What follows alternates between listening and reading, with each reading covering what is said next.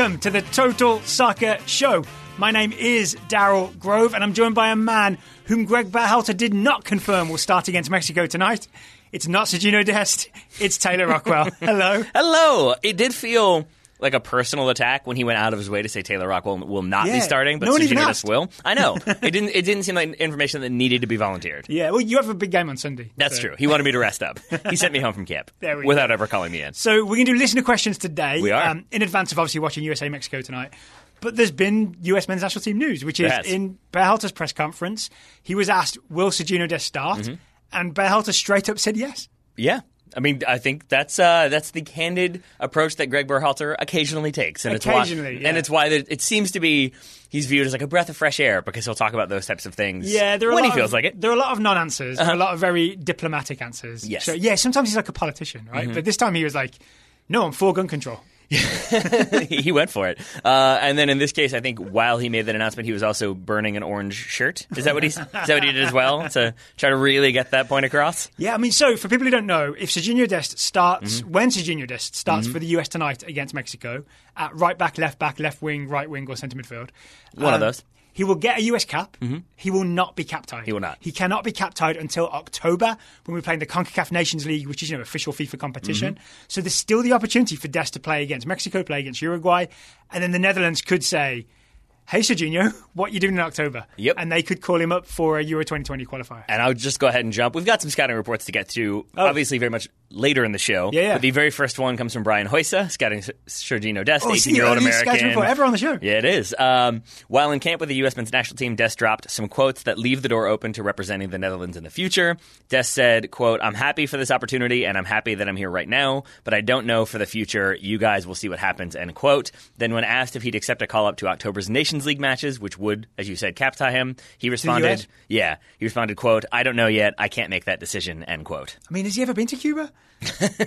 It's a lovely place unless you're playing soccer there, in which case it's Yeah, less. the field wasn't pleasant. great. Not so much, no. it? That Havana field Yeah. So I mean, which like to me that says basically if the Netherlands come calling and offer him a strong route to the first team, I feel like he's going to take that. Um, and I, I guess I can't really begrudge him as much as I would like to because born in the Netherlands, raised in the Netherlands.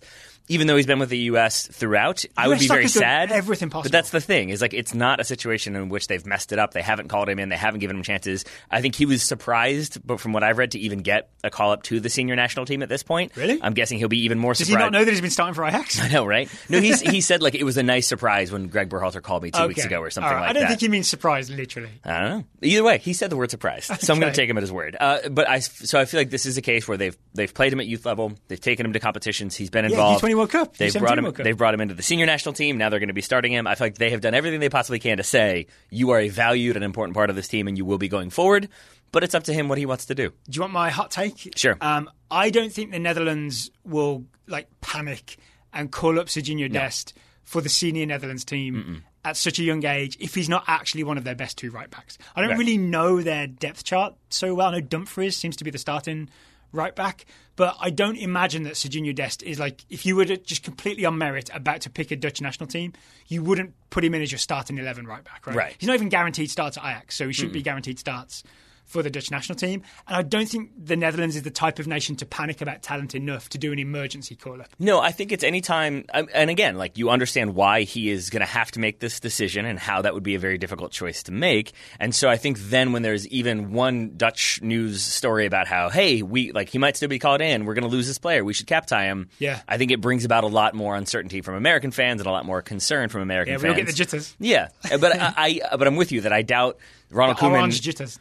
The orange shitters. I, I doubt. I hope Ronald Koeman is not going to be calling him in to, to start at right Yeah. back for the Netherlands. But I guess we'll just have to wait and see. So actually, the really interesting thing will be not if he's called up by the Netherlands Mm-hmm. and called up by the US in October.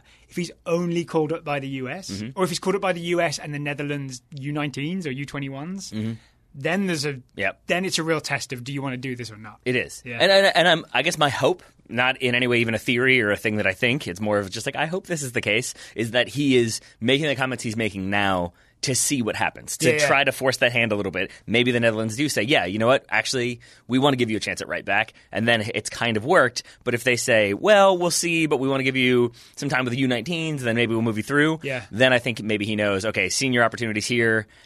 Less senior opportunities there with a lot of other talent around, maybe I'll go to the U.S. And let's just hope he enjoys his time with the US. Mm-hmm. Like, let's hope he enjoys the game against Mexico and against Uruguay. Let's hope he just enjoys spending time with this US squad. Maybe Yeah. Weston McKennie's big grin Let's will, so. will keep Serginho Dest happy.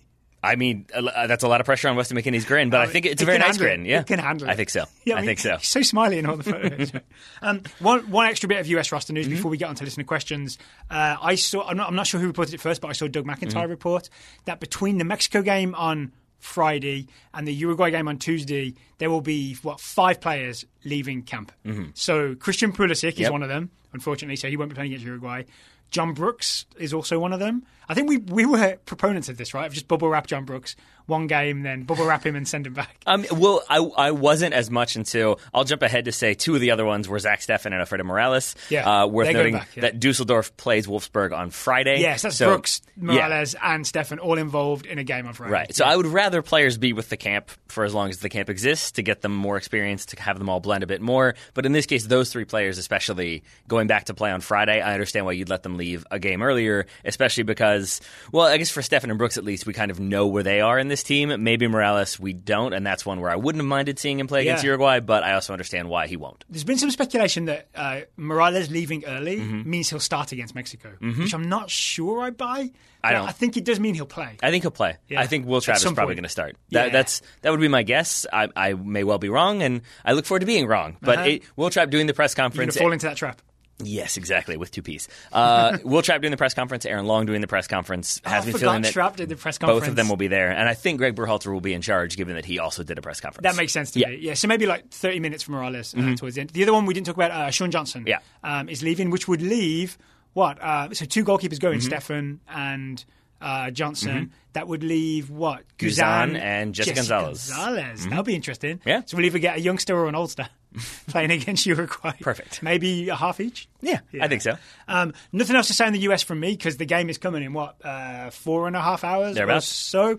But we can say we'll be back late Friday night, early will. Saturday morning with our review of the US's win over Mexico in I would, New Jersey. I would go ahead and guarantee it will be early Saturday morning. Yeah. yes. Um, but until then, we've still got uh, some talking to do because we've Yeah. got listener questions Just to to pass the time. We'll Yeah, just pass the time. Just to pass the time. just to pass the time. Uh, why don't I ask you first? Okay. Um, Joey Jedlowski asks, why don't they show the stoppage time in the stadium like they do on TV?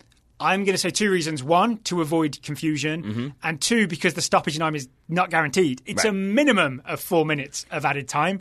It's, and I think if you actually put four minutes up on a clock in the stadium, the players can see it and they'd be like counting it down. Mm-hmm. The fans would be counting it down, and everyone would be expecting the final whistle Yep. after that, say, four minutes expired. I'm Yeah. just saying it was four minutes.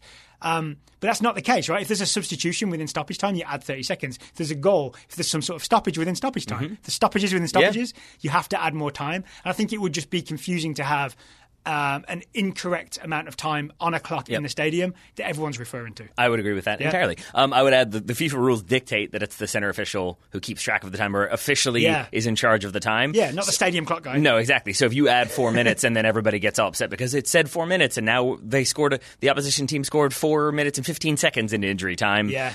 It's up to the, it's a minimum of four minutes. It's up to the referee's discretion. So I'm Yep. with you that I think it leads to less confusion, even if it seems slightly confusion or confusing when the clock's not going. But I think also there's a logistics element to it as well that like, you have to transition the stadium clock. I guess you could just keep it going, but I think it's they're programmed to stop at 45 and 90. Yeah. So then you have to make sure that you like transition at the exact right moment and add that extra time on for a stadium that maybe isn't necessarily used to doing that. Whereas it's easy to just add that like digital graphic uh, for viewers at home. So the reasons are technological, Yep. confusion, Yep. and also it wouldn't be accurate. Exactly. All of those All things. right. Next question Mm-hmm. comes from Zach Lippert. It's, I think, somewhat US men's national team related. Oh, you think? Um, Zach asks, how hard is it to hit a diagonal crossfield ball? So often I've heard that Bradley is the only player in the pool that can hit that pass. Mm-hmm. Trapp as well, right? Um, but it seems like long switches of play should be in most central midfielders' lockers. Is this an indictment of our central midfield talent that not enough players can hit that diagonal pass well? Okay. So a couple things here. Um, I would add first off that it's not just the diagonal ball when we're talking about Michael Bradley. It's specifically how he hits it into a very tight space Yeah. that makes a big difference. But before I even get into that, I would add that we should have players who can play that long diagonal ball. But if you go and watch, a lot of times long and is like the operative word there that it, it's high up in the air, it's floated, it's lofted, it's easy to cut out, it's easy for defenders to make a play on. Which is why it's so hard to get right. Exactly. Yeah. So Bradley's sort of driven ball that is able to like sit up or like like into a very tight like five yard space for a fullback running onto it. When you see him hit it, there'll be those moments where you're like, oh, that's definitely going out of bounds. It's definitely going to be a throw. in. It's definitely going to be a goal kick. There's no way. Oh no, it held up perfectly, Yeah. and the defender brings it down. That's what I think he is so adept at. But it's not even that he can do it and no one else can. It's that I think he can do it sort of naturally. It's a thing he looks for That's right it. now. I think that's it. Yeah. and- Mm-hmm. I, I can hit a diagonal crossfield ball. You can hit a diagonal crossfield ball. But I think maybe me more than you, it would take me a couple of seconds at Yeah. least to like settle the ball, think about it, get the confidence to hit it, all that kind of stuff. And I think you could say the same for Tyler Adams, Mm-hmm. right? It would take him longer to hit a diagonal crossfield ball accurately than it takes Michael Bradley because he just does it. Because Bradley just does it naturally. Yeah, I mean, like, like this is obviously an extreme oversimplification, but you could probably go out right now and hit a golf ball okay. But if you play I golf, could a whole- not. okay, I could hit a soccer ball okay. I could not hit a golf ball. all right. okay. Well, some people. I'll put myself in. I, I haven't played golf in a very long time. I feel like I could go out and hit a golf ball decently okay. All right. But it's not a thing where I know like perfectly exactly how to do it in the moment. I can feel it. I have the rhythm, and I just swing right through and hit Yeah, it perfectly. yeah. You can get there eventually, maybe, but Michael Bradley, I think, can already do that right now. And I think more to the point, there's a couple different things that Berhalter wants Bradley to do that he can do that other players cannot right yet. So Bradley is in that kind of core squad until other players come along who can do those things just as well, and then other things even better. And that's when I think we see Michael Bradley start to get phased out. Yeah, and uh, Bradley's what thirty one. We can phase him out over a few years. Mm-hmm. Yeah. Right? Don't let's not be in a rush to get rid of Michael Bradley. No. Uh, what about Zach's idea that um, it's an indictment of our central mid for talent that not enough players can hit that pass well? Um, I I see where that perspective comes from, but for me, it's more about like other players can do that. But like, say it's Tyler Adams in that number six role, he's not necessarily doing that for RB Leipzig. It's not a thing that he's necessarily doing in his day to day career. So maybe when he gets the ball, he's looking to kind of keep it on the floor, play ten and fifteen yard balls. But if Berhalter wants him to play that ball over the top, I'm sure one day he can do that. Yeah. But I just think of it as like it's not what he's naturally inclined to do right now. So it takes him actively thinking about it and learning how to do it. Whereas maybe Berhalter wants to try five other things in this game, and he just needs somebody in there who can do that one thing naturally that doesn't require coaching. I'd also add, I don't disagree with any of that. I'd also add that there's also a bigger picture thing of Berhalter is the first US coach to say we're going to play this Dutch style system Mm-hmm. that has this controlling midfielder that you need big diagonal balls from. This hasn't happened at like U17, U20, U23 level. We haven't been asking for these types of players, right? We haven't been saying this is a player that is always central to what the US does. That's probably why there just aren't so many of them. It's Right. why- It's why you can't like rattle off 10 players who can hit big diagonals regularly because they're just not asked to do it. No, they're not. And- Maybe they can, but they're not asked to do it, so we don't see them do it. Right. Right? Uh, uh, and I don't disagree with anything you said. And my final point then. We agreeable We today, Taylor? are. Uh, Yeah, have you missed me? Is that way? a little bit. Yeah. A little bit. Plus, you're, you're wearing a nice shirt. You look good. It makes me. It's just you seem more trustworthy. I went to the Ledbury Yeah. so. When you when you're wearing like the loose neck T-shirt, I don't know if I can trust you. um, my my final thing would just be that, like, so shallow. I, you know, I am who I am, Daryl. Uh, Bradley, like I. I am saying this completely without looking at any statistics, but I struggle to think of times when Bradley plays that ball and it consistently goes out of bounds. It is not to me like Bradley hits that one out of every four times or one out of every five times. I think he's pretty good at doing it regularly, whereas I think if you had another midfielder come in and try to do that, they'll get there eventually, but similar to my golf analogy, but in the meantime, they'll slice a few and miss hit a few and overhit the green. Yeah. And then you don't have that kind of natural pattern of play that you would if, if Michael Bradley's in there. Well, we have another question on a similar topic. All right. Mm-hmm. Are you ready? It's from Matt R. He didn't want to give his second name, so he knows it's a controversial question. That's fair. Um, Matt R. asks Is there a difference between a ball pinging six, the Mm-hmm. Michael Bradley role, and a ball pinging centre back like Abby Dahlkemper on the US women's national team? And second part Mm-hmm. of the question if the US men's national team had a Dahlkemper style centre back who could hit those pinging diagonal balls, would that open up our options at the number six? I mean, I think John Brooks can do that. I think John Brooks is more than capable of playing long diagonal mm-hmm. balls and playing driven balls into feet. I think he, his distribution is very good. It's part of the reason why Berhalter likes him so much. It's part Yep. of the reason why we like him so much. Zimmerman and Long almost the same. Yeah, I would agree. So I got confused there for a moment because it was Grim- Zimmerman and Long almost the same, and for some reason I was like, "Is there another center back in their name?" Almost, I got confused. Um, but Almost Miles Robinson. See, there we go. Yeah, that's it. That's Who it. actually we have seen evidence of him over hitting those balls. Right? yes, or putting too much loft on Yes, them. Yeah. they're almost there, but they're not quite. Yeah. Yeah, the, but the big thing for me is that like John Brooks can do that, but John Brooks can't do it 30 yards further up the field. Where we've seen Michael Bradley 30 yards from goal turn and play this exact diagonal that we're talking about to the corner flag when there's an advancing fullback Yeah. to get there. If you have John Brooks all the way up that field, it's a little bit riskier. Whereas with the U.S. women's national team, they're more likely to have a lot of possession and be able to commit numbers further forward Yeah, without really exposing themselves. Abby Dahlkemper's over the halfway line a lot Yes. of the time when she's already doing this, right? Yes. Because the US is so up on top of mm-hmm. teams. Yeah. Yeah. And, Sorry, and, Thailand. and even then, it's like they've got numbers in the middle. They've got like they can play through the middle if they want to. They use that ball almost as a like like third tier option of like Yeah. okay this didn't work and this didn't work now I'll play that long ball out to the person who's standing on the touchline. Mm-hmm. The U.S. men I don't think that's necessarily as much of their tactic. So I think having Bradley be able to pull it out when he needs to, but be able to effectively pull it out, Yeah. is the differentiator there for me. I also think there's a really important thing here where the basis of Matt asking this question seems to be the thing we were talking about earlier about we don't have any other players who at number six can hit Right. that diagonal ball. I think Matt's trying to solve the problem, right? By still having the diagonal ball, but have it come from someone else so that, say, Tyler Adams or someone could play the six instead of Bradley. What I think is uh, there's become too much focus on the diagonal ball Yep. In that number six role. Mm-hmm. It's not just that, right? That's not the only reason that, that a player plays there. That number six role for Berhalter is the um, controlling midfielder. In Italian, it would be like the regista, Mm-hmm. right? So it's not just about diagonal balls. It's about controlling the tempo, short passing, setting the rhythm, just being in control of midfield and making sure that possession is maintained and that we open up space and the ball progresses. Right. So it's not just big diagonals; it's all the other passing as well.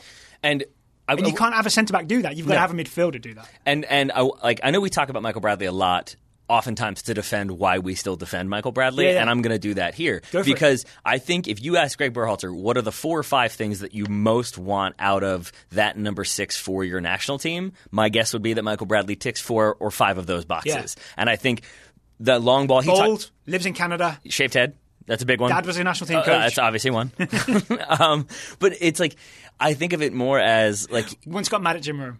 there we go, perfect. Did he? I don't remember that one. Or was it Eric Ronaldo? I can't remember. It's probably Wynalda. That feels more like a Wynalda thing. Uh, but for Bradley, I think it's like it, it's because Berhalter talked about it this week in the press conference that Lived Trapp and Bradley can play. I'm not acknowledging these anymore. Uh, Trapp and Bradley can play these long diagonals, and I think people focus on that because he Yeah. explicitly stated that. Yeah. But I, I bet if you asked him to list in like order of importance. That's maybe like the fourth or fifth thing, if Yeah, not yeah. even lower down. So it's just that Bradley can do a number of different things that Berhalter wants, and one of which is successfully pull off that ball, which might be seventh on the list. But if you're going all the way down to number seven and you're still doing it the way the coach wants, Yes. then that's why you're still going to be there. I think that's exactly it. And I think maybe the diagonal ball is just the most noticeable. Yeah. So that's the one that uh, it's the one Berhalter goes to when someone asks him Mm-hmm. because it's like an easy example to give because then it sort of passes the eye test, right? You can watch a game and Bradley does that and you're like, Yeah. oh yeah, there it is. But there's lots of other little passes, short, medium passes Yeah. that are just as important for playing that holding midfield role. And final point is that uh, Greg Berhalter doesn't care if he lived in Italy. He cares if he lived in Germany.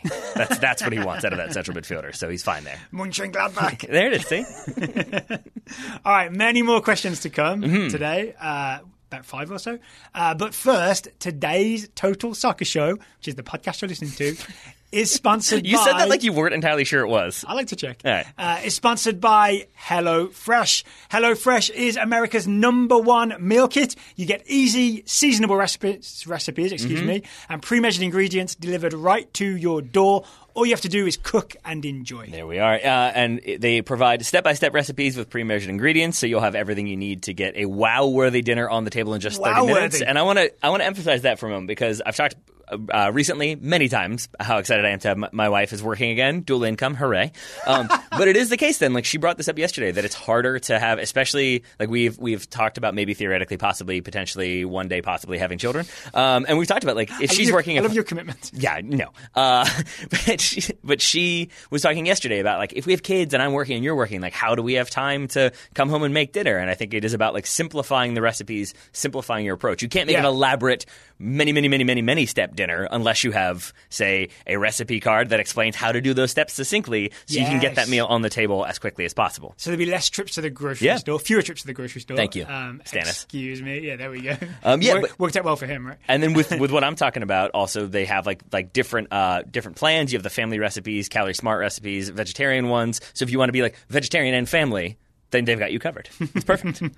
and you don't get stuck in the rut, Mm-hmm. which is honestly, if you have, from what I understand, if you have kids and you both have jobs and you're both coming home from work and having to get Chicken nuggets done, and fries. Mm-hmm. you can, oh, yeah, you can just Hot get into dogs. Mm-hmm. what's the easiest thing, what's the thing that my frazzle brain Yep. can manage to do. But if you open up a HelloFresh box, Yeah. it's almost like someone's walking you through it, giving you all the ingredients. That's how you get out of the rut. Yeah. and I think even like you know colorful pictures. You give the kid, you put, put them They on a are s- happy-looking yeah, cards, right? Yeah, and you you put your you set your kid on a stool in the ta- in the kitchen, and then they can like check off as you go, and now they've got responsibility. They're taking ownership of the meal. You're teaching Yep. them responsibility. It's Chekhov's meal. Yeah, Once you get perfect. The box, you have to cook it. Um, you can also easily change your delivery days, uh, your food preferences. You can even skip a week um, if you need to. Say you go on vacation for a week and you don't want the box. I can't believe it's taken us this long to get a Chekhov's gun reference into this show. I'm kind of shocked by that. Uh, but what I'm also shocked by is what kind of a discount uh, HelloFresh will offer you. really shocked. This is like the twentieth time we've read this. It out. still kind of blows my mind. It's a lot of money. Uh, for $80 off your first month of HelloFresh, go to HelloFresh.com slash TSS80 and enter the code TSS80. Ooh, what was that again? Uh, one more time, that's HelloFresh.com slash TSS80 and the promo code is TSS80 for $80 off your first month of HelloFresh. Thank you to HelloFresh for sponsoring today's Total Soccer show. Agreed. Next question comes from Greg Slater, who asks... Ooh, it's a long one. Oh boy. Take a deep breath before right, I'm going to prepare. Okay. Uh, I've watched. Uh, I've just watched Sofiane Boufal receive the ball in the box for Southampton versus Manchester United. This is this past weekend, I guess. Yes. Yeah. Uh, a defender closed him down quickly, so there was no open shot. But instead of passing to a teammate, he continued to try cutting a cutting move inside to get the shot off, eventually shooting directly into a defender. Brian Fernandez has also been doing this a lot for the Timbers. Does seeing attackers do this bother you as much as it bothers me? And why don't coaches discourage it more? I'm going to guess since Greg took the time to ask this question, it doesn't bother me as much as it bothers Greg. Correct.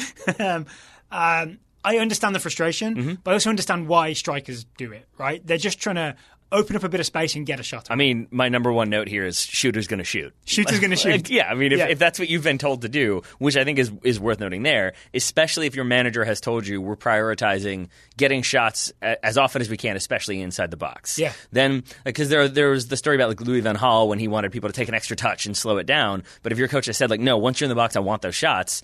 Then it's kind of understandable why the head would go down, and it's more about I want to create an individual shooting opportunity, Yeah. as opposed to looking to pass around the box. And I don't deeply know what Hasenhüttl's doing at Southampton, but I do know it's about quick transitions. Mm-hmm. Yeah. So it's not going to be about slow possession Yeah. Mm-hmm. builder, right? Um, but just a- as a general principle, I, I totally get that there are players who do this. Like, say, Harry Kane is always trying to just open up that bit of space and get the shot away, even when there are defenders massed in front of him. And I think as long as you have some level of success, it's completely acceptable. Like, Yeah. a one out of 10 success rate is.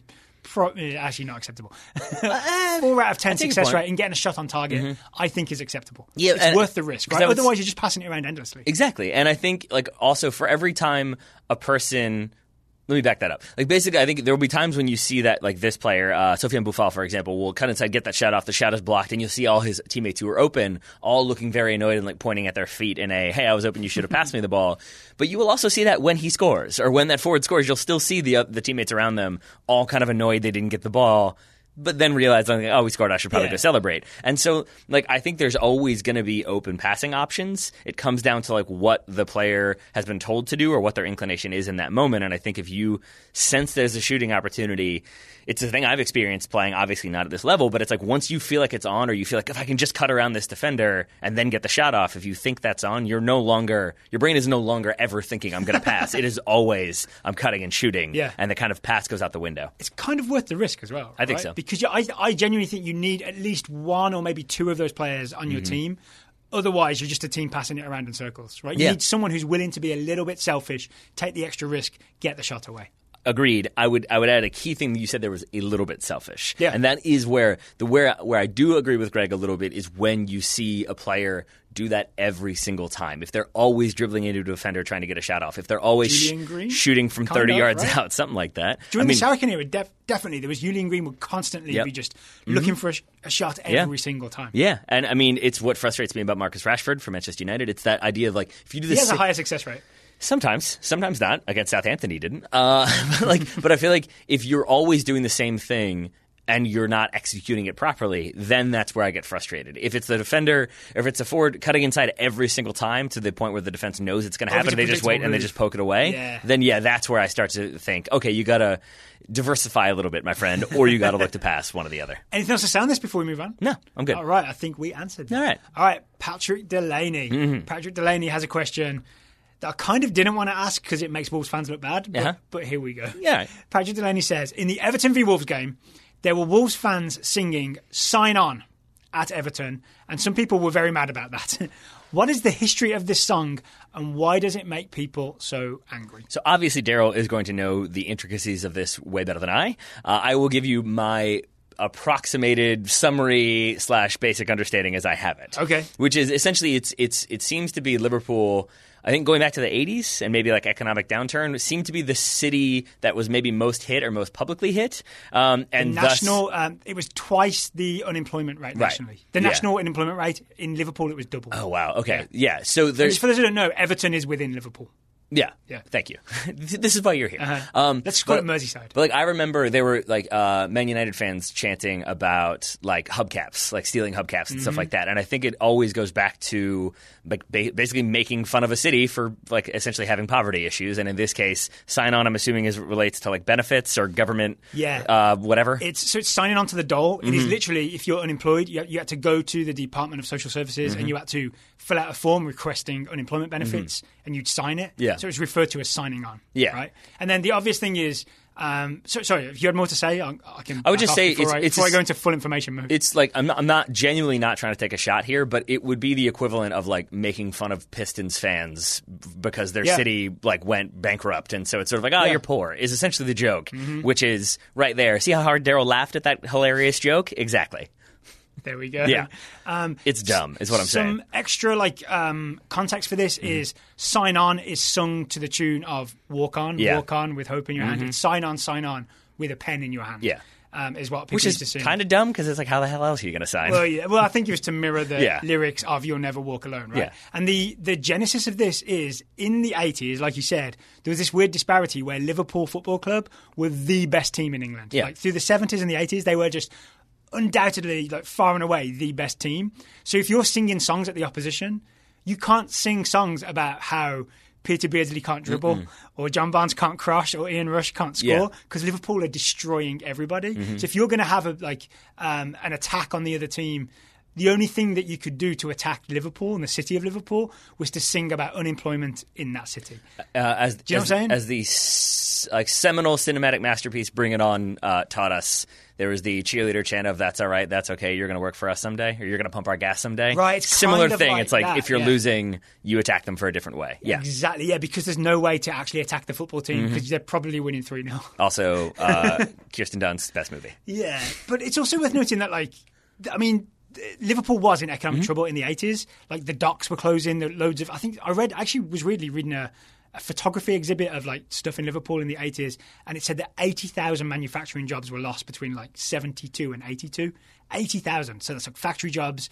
Uh, jobs on the dock, on the docks, things like that. If you go to Liverpool now, Liverpool has like had this massive economic resurgence. The docks are now full of like museums and cafes, and it's it's just a, a much different looking city than it was in the eighties. So it's such an old like fashion thing for Wolves fans to be singing. I mean, one, it's just mean, right? There's no, it's not good at all, and two, it's completely out of date and completely unoriginal. This is one of those times where I absolutely stand against those away Wolves fans. Um, I've I've had some bad experiences with away Wolves fans that I've not en- I've not enjoyed their behaviour on certain trips that I've been on, um, Uh, it's, in- it's, including this one. It tends to be from my Oh, pers- sorry, I was on this trip, but you know what I'm saying. I, I gotcha. Yeah. But from my perspective, I feel like it tends to be that the away fans in Premier League games are simultaneously like the best fans because they're the ones who are going to be most like hardcore, sing the whole time, be really into it. Yeah. But also that then lends itself to being the worst fans at the yes, same time. yeah, because you're willing to go places where other fans Exactly. Exactly. Yeah. Um, so there you go. That's the context of sign on, Mm-hmm. and also why you shouldn't do it. Yeah, don't do that. Don't do that. it's it's it's it's cheap. Let's do one more. Um, Yeah, one Okay. more question. Good idea. Michael Um, Jin, I believe it's my question. okay. Uh, it feels like this transfer window was full of huge stars looking for moves that couldn't get them done. Uh, has the bubble finally burst on transfer market prices, or did we just have an oddly high number of undesirable superstars this time around? I think if we have to choose A or B, has the bubble finally burst on transfer market prices, or did we just have an oddly high number of undesirable superstars? I'd go A. I go C. C. Neither is All my right. answer. Yeah. Well, let, let me let me Sure. give my rationale Yeah. first, which is I think with a lot of um, a lot of the players that you think of, say Neymar is obviously a big one, wanted to leave PSG. Uh, there was ru- like strong rumors that Barcelona were after Yeah. him. In the end, Barcelona literally couldn't afford the 200 million or so euros it would have taken to get Neymar because they'd Mm-hmm. already spent money on Griezmann and on Frenkie de Jong and I think some other players. Yeah. Um, I read a great story by Julien Laurens I think they spent like thirty million on a, on a new keeper. So yeah. uh, I was reading a story for E ESPN FC by Julien Laurens um, about why the transfer failed, and it's essentially that that um, he argues that they just in the end didn't have the money. By the way, I don't know if it was thirty million. Barca fans, please don't email us. um, they tried a part exchange with Yeah. Ousmane Dembele. Dembele was like, "I'm not going to Paris. I'll play for Barcelona." Uh, so I, I think in the end, like you could say the transfer market bubble has burst because the top end players have just actually become, in some cases, unaffordable. And like Yes. Gareth Bale's wages are unaffordable. That's why he couldn't really go anywhere else, right? Yes, uh, so I agree with everything you said. It's just that like I don't mean to be difficult, but I take issue with the, the like the has the bubble burst because no, like like like to your point, Barcelona spent as much money as they possibly could, which Yeah, is yeah. still hundreds of millions of, of euros. Like at at that point, no, there's still plenty of money to be spent. So the bubble hasn't necessarily burst, but I think prices have come gone up against some edges, right? Yeah. It means that you can't get Griezmann and De Jong Right. and the mystery new goalkeeper and Neymar yeah. all in one summer. I mean, and there's there's a couple other ones. They they had a busy summer, Barcelona, but I think it's like it's somewhere kind of in between with the options that we were given from Michael, and then a few other factors because I think finan- financial fair play is a huge part of that, Mm-hmm. as well as just the rapid. Like inflation, I guess, or how quickly the prices have gone up. That it used to probably be like, yeah, it was a lot to spend 100 million in a window, but you could buy three very good players for 30 million, and it was like, yeah, that's not that big of a deal. Now you're buying one player for not even 90 million. It's a lot harder to then go out and buy a couple more. yeah. It basically- for 125 blows my mind. yeah. Yeah. exactly. So I mean And, that I, and I think he's really good, but it's just a lot of money. it's a lot of money and it establishes the precedent as well. And so I think if you don't want to keep that precedent going, if now suddenly Barcelona are only signing 100 million pound players every window, then people start to ask for more money and it becomes harder and harder. Yeah. So I definitely think that's part of it, but I also think another weird element is how often these types of transfers, the bigger transfers, even smaller ones, come down to like almost a domino effect of like this team wants to buy this player, but they need to offload this player first, so they want to offload him to this team, but that team can't buy that player until they offload their player. Yeah, yeah. And so sometimes when that domino gets stuck, those transfers get stuck. And I Yeah. do think that happened here. That there was a, a moment when it was like, I did this the other day when I was going to do like a transfer quiz with you, when I think I tracked it like seven moves down of like, Barca want this player, but they have to sell this player. That team wants that player, but they have to sell this player. You can go all the way down, and it's a lot of big names in there that kind of factor into the equation. Yeah. And I think if that domino doesn't start to fall, then that logjam occurs. There we go. Yeah, I think that's the correct answer. Yeah, and just there's, there's just so much money that Mm-hmm. uh, also just becomes unaffordable to spend over the odds, right? Yeah, uh, yes, yes. And my final note on that with like spending over the odds is that you can you can justify it when it's certain types of players who you feel like either you're PSG and you want to make an impact, so we're going to spend a ton of money to get Mbappe and Neymar, who at that time was, I would say, the third best player in the world, in my opinion. And so you got to kind of shell out some money to get this incredibly exciting young French player from your kind of closest rival in terms at that point uh, with Monaco. And then with Neymar, you've got to kind of spend a ton of money to get him there. But I think now Neymar is not that same Neymar. And so are you going to spend as much money as you would have to get in a guy who has been erratic and been injury prone and hasn't always looked like the most committed? Probably not. Oh, so do you think maybe there's an element on Barca's part where I don't know, maybe they could have gone and got some big loan or something, but they're Yes. looking at Neymar and thinking, do we really want to spend 200 million on this guy? Yeah, I mean, uh, Graham Ruthven, when he was on the show, made the point that like Barcelona can print money. They can go out and sign any sponsor they want for any rate they I, want. mean, I can print money, but I go to jail. but Barcelona can go out. They could easily do what Manchester United do. They could easily sign a like Japanese noodle sponsor for fifty million, and a couple of those, and you're able to afford Neymar. It comes down to the Neymar noodle sponsor. I mean, that's the way to do it, and they have that ability because they have that brand. But then, do you want to do that? Do you want to kind of risk the financial fair play investigation for a player who, again, would have to drop a lawsuit against you to, to come back? Been a little bit injured the last Yeah, year that's so. what I'm saying. Yeah. And and yeah, there's commitment issues as well in there. Doesn't Oh always yeah, always making his sister's birthday party. somehow, Exactly. It seems very there's a game on. important. Yes. So I think that also explains it because Neymar is a is a strange case. So too is Gareth Bale with that with Yeah. that in mind, and that's another one who didn't move. Um, who else didn't move? Christian Eriksen, I would put on the list. Maybe as someone who it seems like was going to move, Mm-hmm. and maybe even Pochettino thought was going to move, and then in the end, no one came Right. in for him, as Yeah. far as I can tell. Uh, or at least like not publicly to the extent that we ever heard Yeah, about it. Yeah. or not with an offer that Spurs wanted to accept. Right. Let's put it that way. Yeah, and then uh, Pogba, I think, was the other one you, you mentioned before we started recording. Mm. Yeah, yeah. So what? that- Pogba to Real Madrid was Yeah. strongly rumored all through last season. Apparently, he was like on the short list of like the three or five players or whatever th- that Zidane wanted guaranteed before he would sign back on. think- is that part of your domino theory that maybe if Real Madrid had been able to offload, say, Gareth Bale, then maybe there's Yes. more Pogba money? Yeah, I think Gareth Bale w- was an issue, and then I think just like there seems to still be some discontent between Zidane and Perez and mm-hmm. everything that's going on with Real Madrid, and so I feel like maybe it just wasn't a,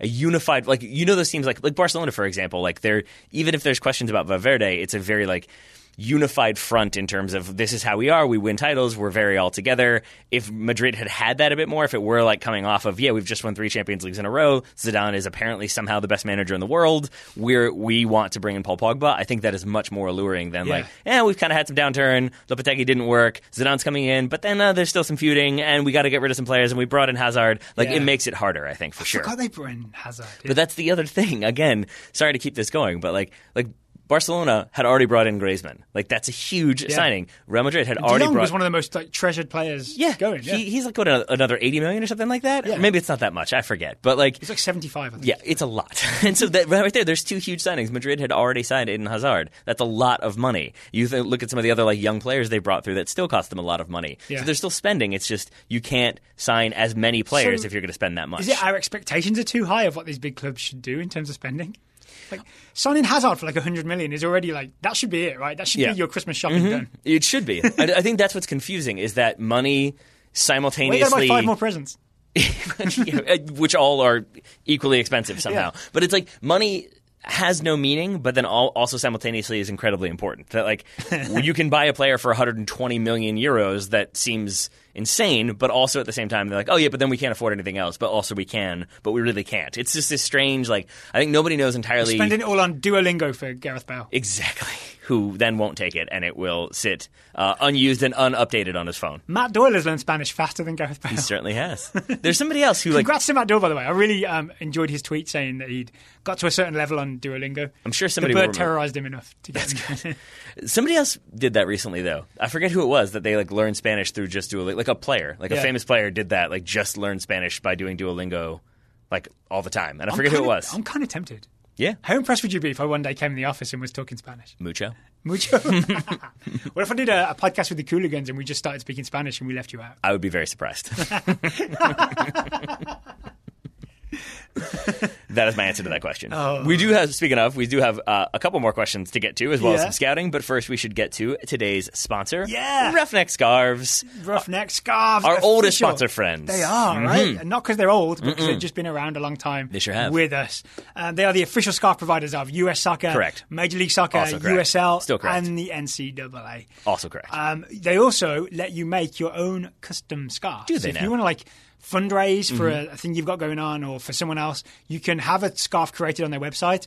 Then you buy it, they ship it to you, and you can just sell it. And and then you uh, phase three is profits. phase three profit. Uh, and as we Stage three? I can't remember if it's phase or stage with the. the Fa- I think it's phase three, names. I think. All right. Um, so we phase one, yeah, phase one, phase we two, phase put three. out the uh, tweet. Sorry, I derailed us. Um, we put out I a think tweet. it's the third time we've referenced Underpants and Gnomes in the last week. It's the probably the hundredth time on the show. ever. Yeah.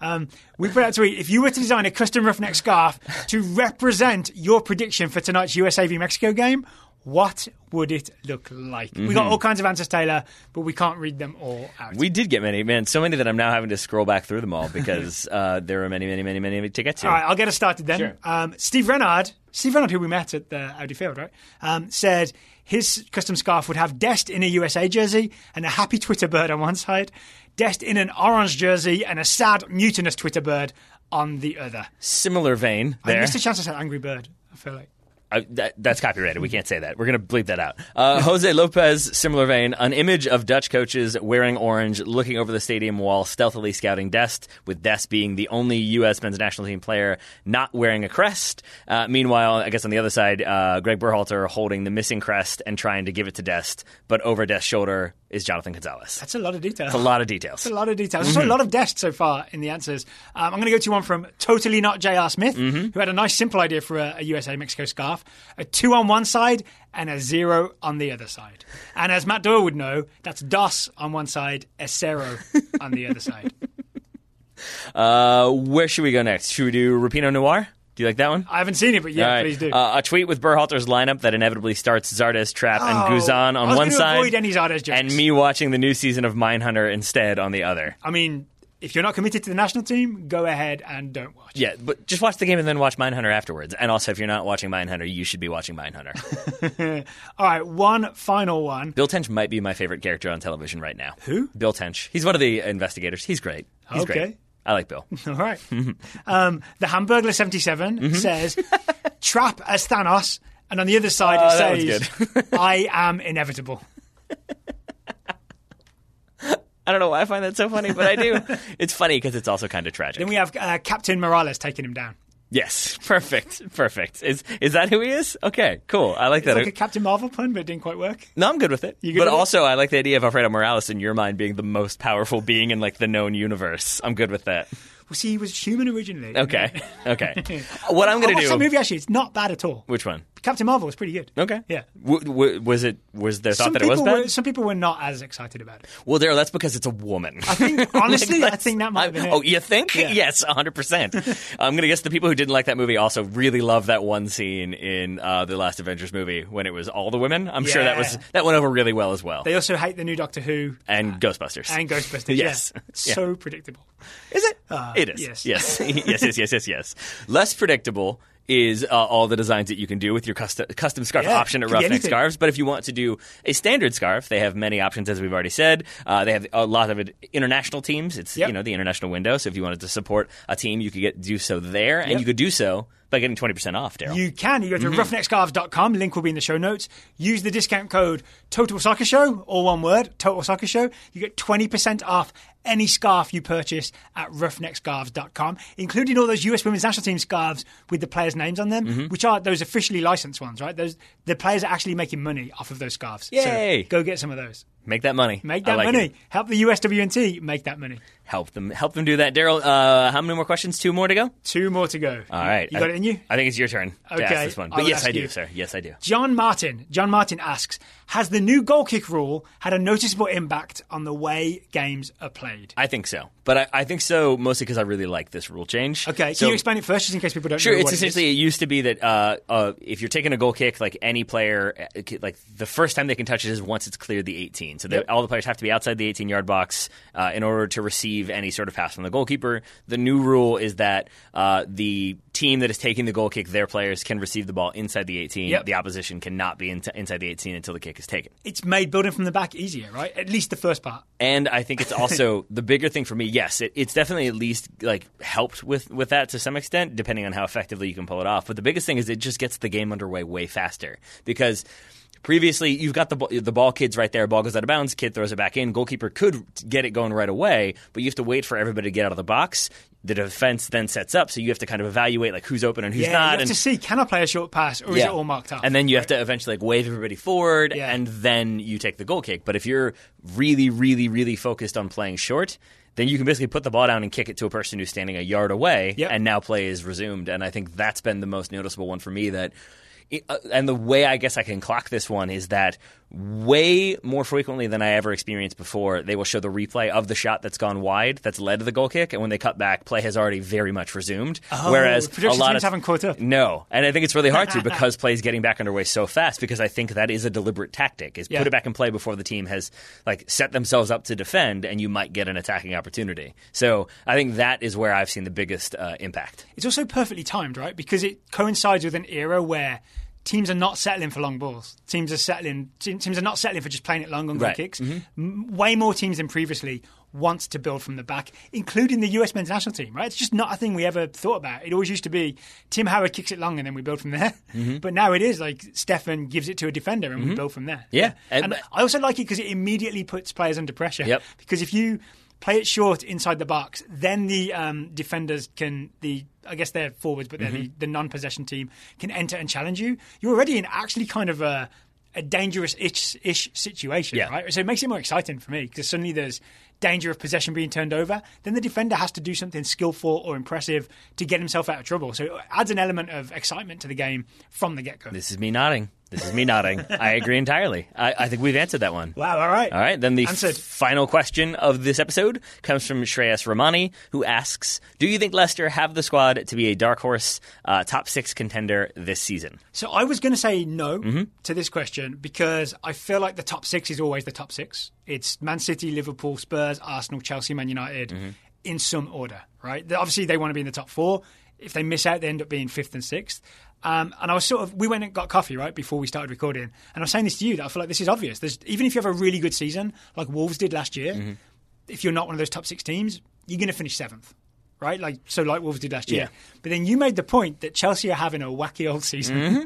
Yeah, I mean, Chelsea, not alone. Man, United have not looked uh, very strong at all. Tottenham have, have been hit or miss at, at points this season. So too argue- Arsenal. Yeah, but it's only been four games, and Arsenal, True. Spurs, and Man United will still make top six. No matter what, they'll always end up there. Uh, I would. I don't know if this is my fandom or whatever. I'm not sure I am as confident as you are about Manchester United. Have they ever not made top six? Uh, yeah, I think under Mourinho or under the, the Moyes season, I feel like they've definitely finished further back. They finished outside the Champions League places. I think they've definitely finished outside of like maybe they barely got a Europa League Okay. spot by like like fair play points or whatever. But All yeah, right. they finished a decent way down there. In my mind, even a bad season for Man United or Spurs, if they finish like eighth or something, it Mm-hmm. Yeah. would be just absolute catastrophe. Yeah. it just seems unthinkable to me. Yeah, I mean, I think, but like, uh, like not United, but like Chelsea have done that. Like uh, with the Mourinho, Yes. his final season, they were what in near the relegation zone for Mm-hmm. large stretches of that season. So I think I take your point that like maybe those te- those teams end up finding their way in, but I think Chelsea is the other one that, given the transfer ban, given the lack of depth, and in certain places lack of like high quality uh, for Yeah. Chelsea, and just the willingness to play a bunch Yeah. of young players like Mason Mount and Tammy Exactly. Abraham. Yeah. So I think that at least that one spot in the top six is kind of up for grabs. So then it goes to Shreyas's like the specifics of the question of do they have the squad, and that is probably where like it, we will have. It will be revealed obviously by the end of the season, but I feel like midway through we'll know how deep Leicester are because that starting eleven they've got a strong starting eleven. They've got some players in there that I think Chelsea would happily start in their eleven Yeah. and feel stronger for it. But do they have the depth to deal with, say, an injury to Jamie Vardy, or if Kasper Schmeichel broke a finger? Is their reserve goalkeeper as good as Kasper Schmeichel? Can they can they weather that sort of storm? That I'm I'm less inclined to believe. They do have starting eleven players that I'm really excited about. Oh, yeah? James Maddison mm-hmm. and Ben Chilwell, Youri and Tielemans? Youri Tielemans, yeah. More on him in a little bit? for a while. Yep. Oh, in scouting, yeah, Yes, sir. Excellent. So yeah, I mean they have high quality players, but you're right, we don't know about the depth of their squad mostly because we're, we're not that familiar with like, the Leicester the Leicester thirty. You know what I mean? Speak for I- yourself. I'm impressed by like say uh, Harvey Barnes, Mm-hmm. this guy who was on loan at West Brom last year, who's been having some cameos for Leicester this season in the Premier League, and I think looked pretty good. Mm-hmm. So there are guys like that, but I couldn't give you a list of like ten players that round out the Leicester squad and make an argument for or against them having a deep enough squad to finish top six. Yeah, and, and so with that in mind, I think we're talking nuances here, but I think that's what makes this season really interesting to me is that. Like I think it will be Liverpool and City vying for the title. I Yeah, do think probably obviously. yeah, obviously. I do think Tottenham and Arsenal are probably kind of safely in that conversation. And then I think it's what, for top four. yeah, but like uh, you could you could make an argument to me that Wolves will finish fourth or fifth, and I probably wouldn't disagree with you. Like I, I think it's going to be much more open ended in those kind of final few European spots uh, and, than it's been in the past, and I think it could kind of go any number of ways depending on injuries or managerial firings or players finding their form at the right moment, and I think that's going to make it a very compelling season in a way that I don't usually care about, like the race for the top four. This season, I think it will be much more interesting because Yeah. I think there's going to be big swings. Also, worth, we'd be remiss if we didn't note that there is that time that Leicester won the Premier League. Also that. Not so long Yeah. ago. So to talk about them being a dark horse top six and we're asking if that's even possible, they finished number one Mm-hmm. Yeah. not so long ago. Exactly. Yeah. That's it's so crazy that that almost seems like a, a fever dream that didn't actually happen. You know what I mean? I think it's. I mean, because the next season they went decently far in the Champions League, but Yeah. it wasn't as though they were like repeating. There was any chance Yeah. that they were going to repeat. I mean, they, they fired Ranieri the next season, so Uh-huh. like I think that's pro- probably why it goes away because it does feel a little bit It's a fairy tale one off. Yeah, it's it- so glorious. But it feels like a fluke, even though it's a fluke that lasted for 38 weeks. like that's what makes it sort of strange. All right, thank you for that question. Shreyas. Thank you to everybody for today's questions. We enjoyed answering all of them. If you have a question for us, it's totalsoccershow.com slash questions. Mm-hmm. Link will be in the show notes. Click on that link, ask us a question. If you subscribe at $10 a month or more... I'm doing the show uh, notes today, so I'm oh, writing that down. Yes, please do. Um, if you subscribe at $10 a month or more, we will answer one, at least one of your questions per month um, on the show. And what happens if you choose to support the show at any level, Daryl? At any level, you join the Total Soccer Show Scouting Network. Yeah, you do. Which has been around for, what, three or four years now? It has. There are players aging out of it. Players who've aged out There, of the there are players who have definitely aged Yeah. out of it. Yeah, There are some who've retired from professional football. also that. Yeah. or just kind of faded away. Yeah, Uh, but some we've, didn't quite make it. We've got many, many scouting reports to get to today. We're going to start with Brian Hoysa. We already did that one. It's Serginho Dest. You better play for the USA or I'm going to be very, very sad. Zachary Lindquist scouting Jackson Yueill, the 22 year old American midfielder for San Jose. Okay. Zachary says it's difficult to write scouting reports for Yueill. Uh, his impact on games isn't often seen in goals or assists. Instead, this season he keeps racking up passes that split five defenders. Se- stats like you and Joe were talking Yep, about. yep, yep. And send an attacker forward. Uh, his weakness from previous seasons of failing to track runners through midfield seems to have been mitigated by Almeyda's man marking system. So I, I guess overall, a very positive season. And that's, I guess, kind of obviously evidenced by him being included in the squad. We might see him play for the national We team over the next uh, couple couple of weeks or so. Uruguay Week or so. feels like the one that would be most likely for yeah, that one. But some we shall appearance see. against we Uruguay. shall see. Thank you, Zachary. That's a really good scout report. It was. Um, Elijah Chappell is scouting Joe Willock, the 19 year old English midfielder for Arsenal. Elijah says Willock played as a central midfielder. Uh, paired with Guendouzi Mm-hmm. in Arsenal's 2 1 win over Burnley. He had three good passes in the final third, but his inexperience showed as Arsenal's defenders had to direct him to get further forward. Farther forward, Mm-hmm. further forward, because Willock was playing. Oh, Stannis failed. Uh, because Willock was playing too close to the back line to be an outlet for pressure. Can you, do me a favor? Can you push your glasses up when you do that next time? Thank you. Nerd. uh, as though I would never ever be pedantic about grammar. What's worse, I still don't know if I was right or wrong. That's the best part. Father is went to measurable. James distance. Porter is scouting Oliver Skipp, an 18 year old English midfielder for Tottenham. No, go ahead. What were you I saying? pushed- Oliver father- Skipp is the captain of the injury time substitute team. Oliver got off the bench in the dying minutes of Spurs matches against Villa and Man City. A loan move seemed certain at the start of the year, but given Pochettino's comments about fighting hard in all competitions, uh, we may see Willock be in pole position to play as a substitute or possibly get some starts in domestic cup competitions. And then further as if it's not measurable. Okay, that makes sense. I will keep reading, sir. Danny Makaga Mm. is scouting um, Oliver Batista Meier, I want someone to explain this kid to me.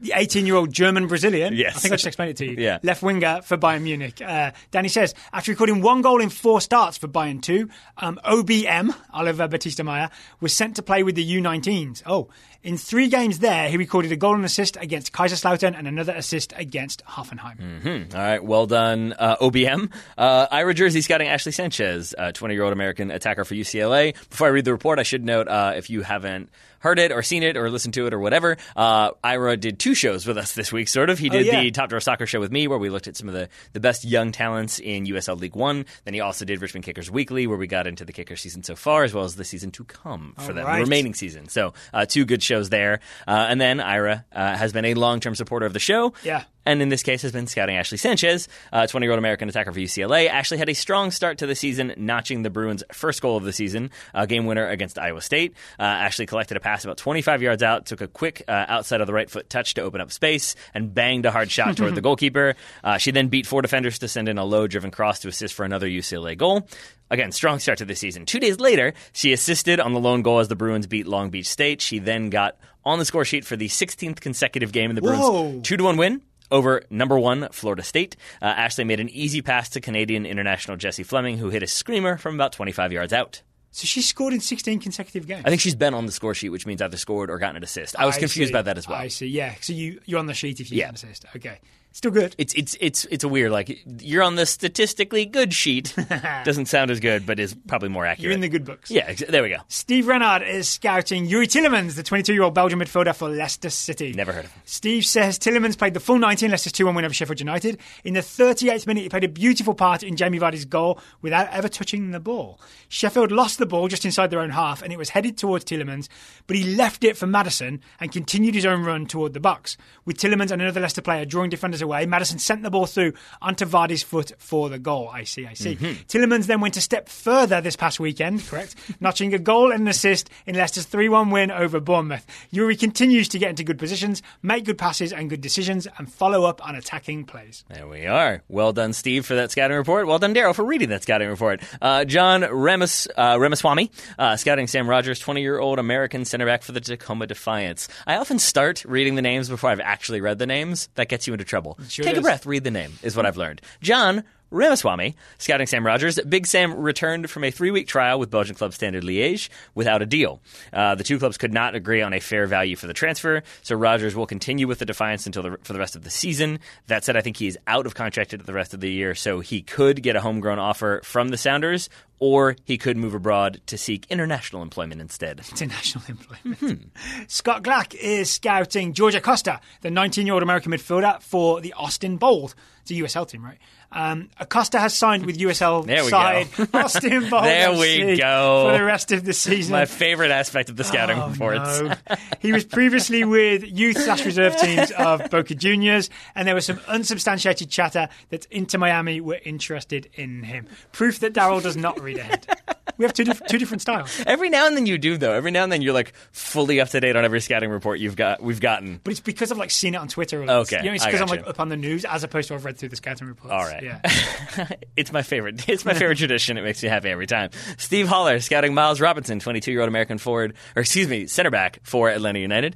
Uh, after a standout start to the season with Atlanta United, Miles has solidified himself as a central defender in the three man backline for the Five Stripes and could soon make his debut with the U.S. men's national team. He Sure could. He might could. He might could. Robert Newman is scouting Mason Mount, 20 year old American midfielder for Chelsea. Robert says, I made, I made him American in there. That's on me. English Oh. midfielder. English midfielder. scouting Sorry about Mason that one. Mm-hmm. Mount. Yeah, unfortunately, right? It'd be great if he was American. See, this is what I get for making fun of you. I then make copious mistakes. Mason Mount, 20 year old English midfielder Mm-hmm. for Chelsea. Robert says Mount scored his first Premier League goal in Chelsea's 3 2 win over Norwich. He played on the left wing but was still effective cutting inside and interchanging with Christian Pulisic. This is a while ago. Mm-hmm. Mount's performances to start this season earned him a call up to his second, his second ever call up to Mm-hmm. the England national team for the Euro 2020 qualifiers against Bulgaria and Kosovo. I'm guessing it's not Robert's fault that that, that uh, Norwich report is out of date. It's our fault for not reading scouting reports fast enough. Decent chance. Yeah. yeah, decent chance. Uh, Jaron Wright scouting Justin Glad, the 22 year old American center back for RSL.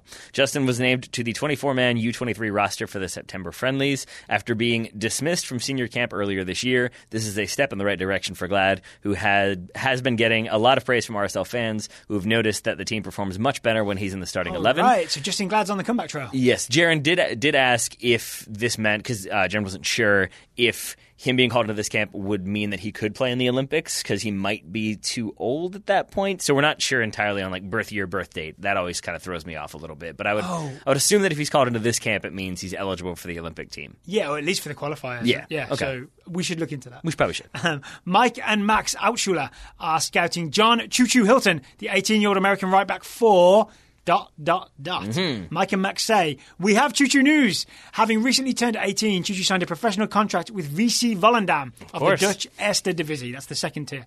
Um, Hilton made his first start with Volendam's U19 team on August 31st, going the full 90 in a 3-1 loss to Almere City in the Dutch Cup. He's somewhere. He signed He's somewhere. We That's had like progress. this long and confusing track where Mm-hmm. he couldn't get a work permit, but he was training with Dutch teams, but he couldn't sign a professional contract because of employment situation. So it's good that he's just finally signed a professional contract. Mm-hmm. Yeah. yeah. I mean, I think it probably relates to the just having turned 18. Yes. Probably was the uh, the big hurdle there. I believe that is it. I That makes sense. that is it. Yeah. All right. Thank you to everybody for the scouting reports. Um, if you'd like to join the scouting network or do the $10 a month listener question thing, totalsoccershow.com slash join, J O I N. Totalsoccershow.com slash Look at join you spelling like a is champ. the URL to go to. What a baller. Thank you. You're so good at spelling. T A Y L O R. Uh-huh. Thank you for taking the time to talk to me today. right back at you, buddy. We'll be back later B-U-D-D-Y? tonight. we'll be back later tonight to watch the GAME. Oh God, what have I done? USA Mexico and review that game. Listeners, thank you for listening, and we hope you'll come back and listen again tonight.